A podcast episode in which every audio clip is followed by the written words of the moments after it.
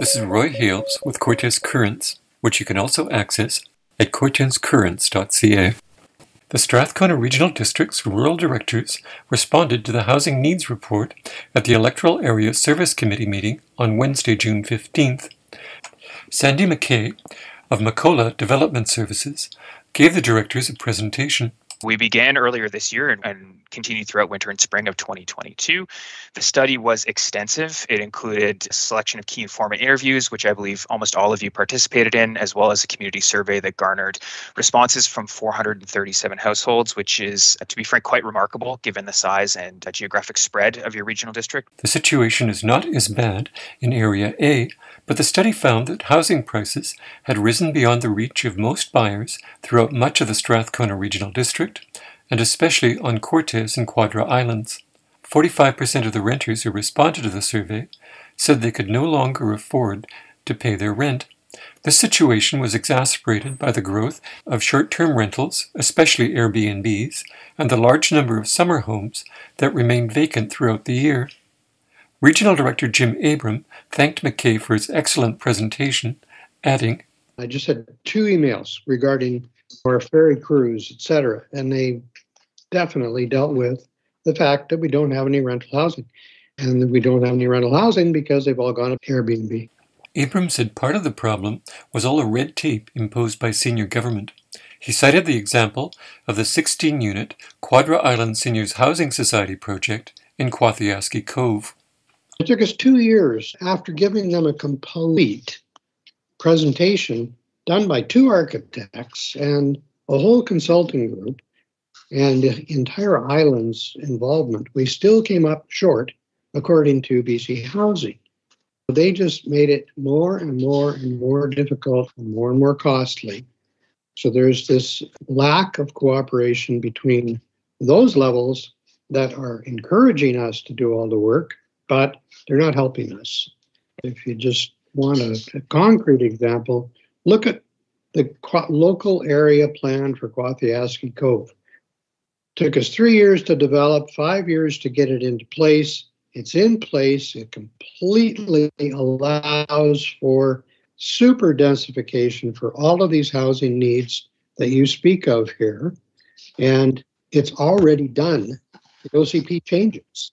All that people have to do is ask for which zone they want, but they get stopped by Island Health, Vancouver Island, because of need for a water system. So that then puts it on our shoulders to come up with the money, come up with the approvals, which basically means a hell of a lot more advocacy and lobbying to the provincial government to try and make these things happen. And they're in control. So We've got the left hand not knowing what the right hand's trying to do properly. Noba Anderson, the regional director for Cortes Island, added I couldn't agree more with everything that Jim has just said. Just to reiterate a little bit here on Cortes, a similar situation. We raised over a million dollars, bought 50 acres of land, philanthropically created a society specifically to provide affordable housing and seniors housing and have been struggling with BC Housing for years who just doesn't have the funds to meet the need. And even if we were to get those funds, it is so astronomically expensive to build to their standards per square foot. It's it it's bordering on criminal. We just built four little units to their standards. I understand they're wanting to build for longevity, but it's such an impediment that nothing ever happens if we do get the funding, then we lack the contractors, et cetera, et cetera. It's just way, way, way too onerous. I will underline that here, not only is there a, you know, a massive, massive rental housing crisis, but we don't have a place for our fire chief, our doctors, our ferry workers. This isn't just the hippies in the woods. Not to say they're not important. I was one too and turned into community service provider. What we could actually do is have a frank conversation walking through those recommendations of what local government could actually do. I concur with, with Jim that largely a lot of this falls to the province. I'm quite frustrated with our own lack of ability to actually even do the things that you're recommending.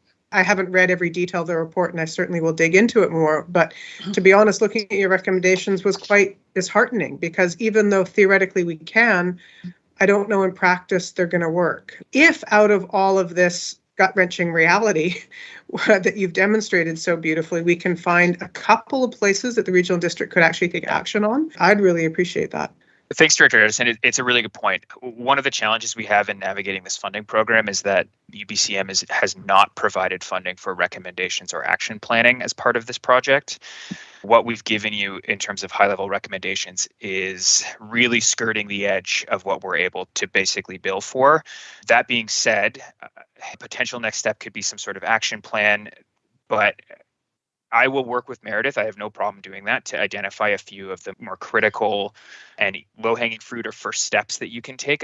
The regional directors for areas A and D on Vancouver Island had a different perspective on the housing crisis. Regional Director Brenda Leigh of Area D said, I'm kind of of a different opinion from the two uh, outer islanders there. I think basically the market will provide what housing is available at what cost and it'll balance out eventually. Housing prices are starting to go down because I think there's no such thing as affordable housing. I think that it's whatever the market will dictate and can get away with. I saved for like years for a down payment to buy my house, worked hard, got a small mortgage, and managed to pay it off 15 years ago. There is existing opportunities to live cheaply. Area D has lots of affordable units in the mobile home parks in the vacation rental segment when it's not full of people. It's always full of people that live there permanently actually.